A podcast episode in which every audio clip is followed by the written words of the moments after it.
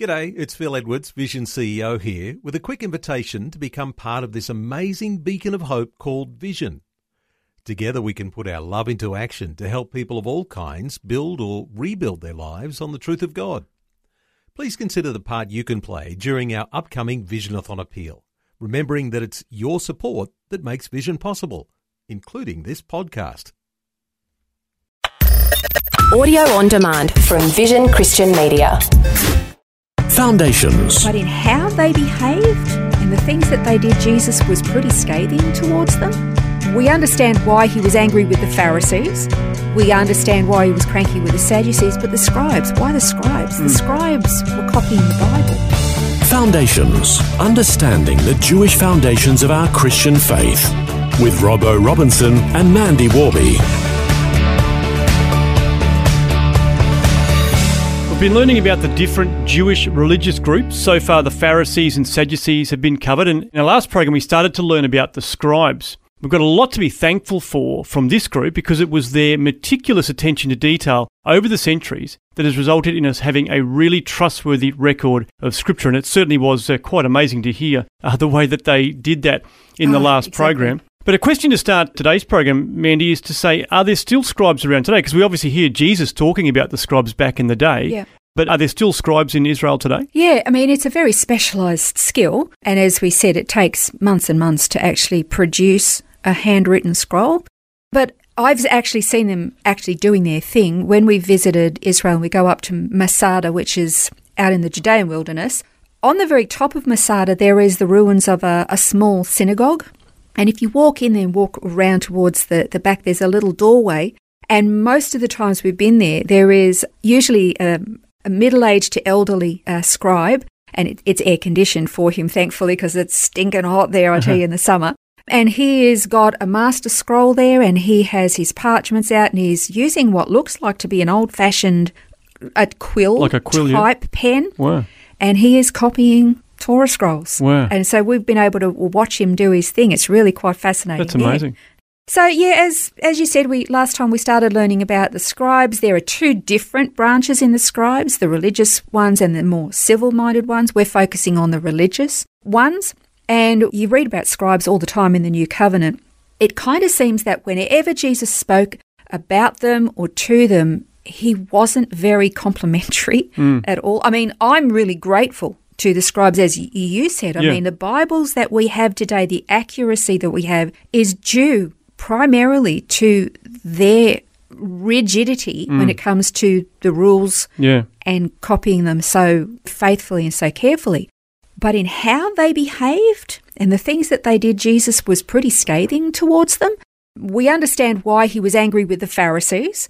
We understand why he was cranky with the Sadducees, but the scribes, why the scribes? The scribes were copying the Bible. That's probably you'd think that's a good thing, so he wouldn't be upset about that. Yeah, what's to be cranky about? The scribes were theologically aligned with the Pharisees, so they were conservatives.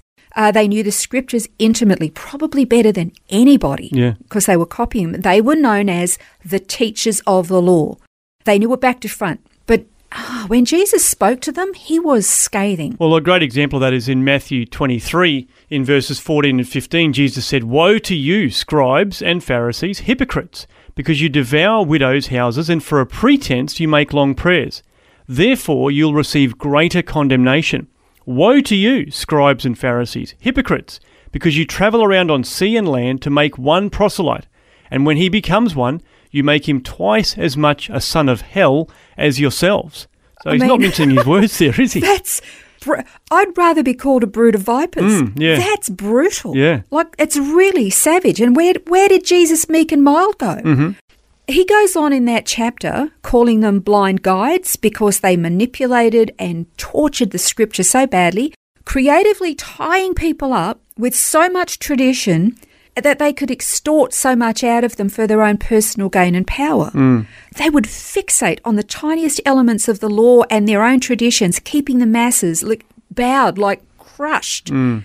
but submitting to them. Yeah. They had so much power, and Jesus described this as straining out a gnat or swallowing a camel, mm. you know, completely missing the whole point of the scripture in the first place. It was like this um, this massive pretense in piety, uh, in self righteousness, Yeah. presenting themselves as these supreme spiritual leaders. And he finished by telling them that they were filled with robbery and self indulgent, that they were tombs that looked glorious on the outside but were filled with rotting corpses inside. That's so brutal. Yeah, absolutely. That's really savage. Uh, he's basically saying they were filled with unrighteousness and lawlessness. And I guess you can understand because of their intricate knowledge of the scriptures and the authority that they were given within the community, you could probably understand uh, what's going on there because they're able to sort of twist the scriptures for their own gain. Well, they were feathering their own nests at the expense of their people, but they were using the law to do it. And this is what made Jesus so cranky. When I would read it, I think, what does it mean when it says you devour widows' houses? What does that even mean? Yeah. And I remember listening to a message by Dr. John MacArthur, and I've got a quote from his message to share because it explains what that means to devour widows' houses. Okay? Quote A widow would have an estate, and she would want to make sure that it was secure and safe. And so she would bring a scribe to take care of the legal work to protect her estate. And while pretending to protect her estate, he would take it. They would mismanage the property of widows. They would abuse the hospitality of widows, living in their houses, taking up the space in their homes, eating their food in a gluttonous fashion and making excessive demands, leeching off them. They would take money from older widows with deficient mental powers. As the older women lost their ability to reason and think what was going on, they would steal them blind. Then they would take the house of a widow in pledge for the debt that they were owed for all of their legal services. And when the widow died, they would own the house. Nothing would be left if she had any children. They demanded that the widows give purchase for blessing from God, as they demanded from everybody in their system. End quote. I guess they were almost like legal con artists, weren't they? They were able to sort of manipulate these people with uh, the, what they thought was the right thing, but they were actually taking things for their own gain. You can really understand why Jesus was so cranky with them because they were using the technicalities of God's law, which was for the benefit of the people, and they had twisted it and walked this very, very cunning line so they could actually say, We didn't break the law. Yeah. We did everything by the, the letter of the law, by the book. Mm-hmm. And yet they were ripping these people off blind. Yeah. And you know, this you could almost say, "Oh, it's kind of like the legal system today." Yeah, that's right. kind of. I mean, how many people end up in legal battles?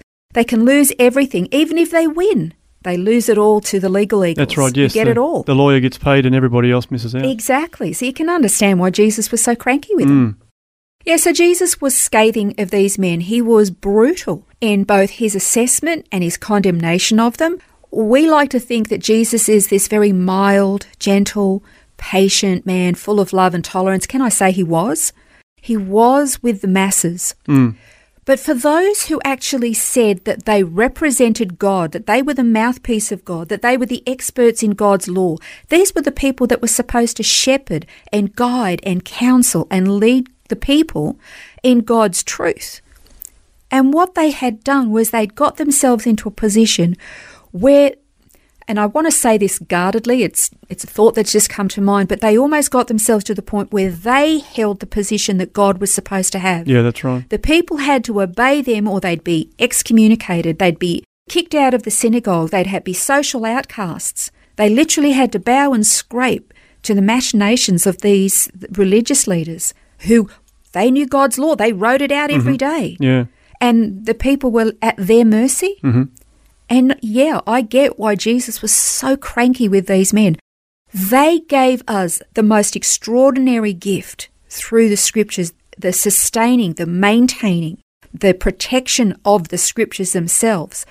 But boy, oh boy, they were masters at abusing and twisting it for their own gain. Such a sad outcome, but certainly, yeah. something we can be very thankful for that we have the Bibles we have today as a result of the work Not of all the the scribes were, and not all the Pharisees were, because Yeah. we know that there were some of them, they were really righteous, godly men. It's just that they were in the minority. Yeah, sadly.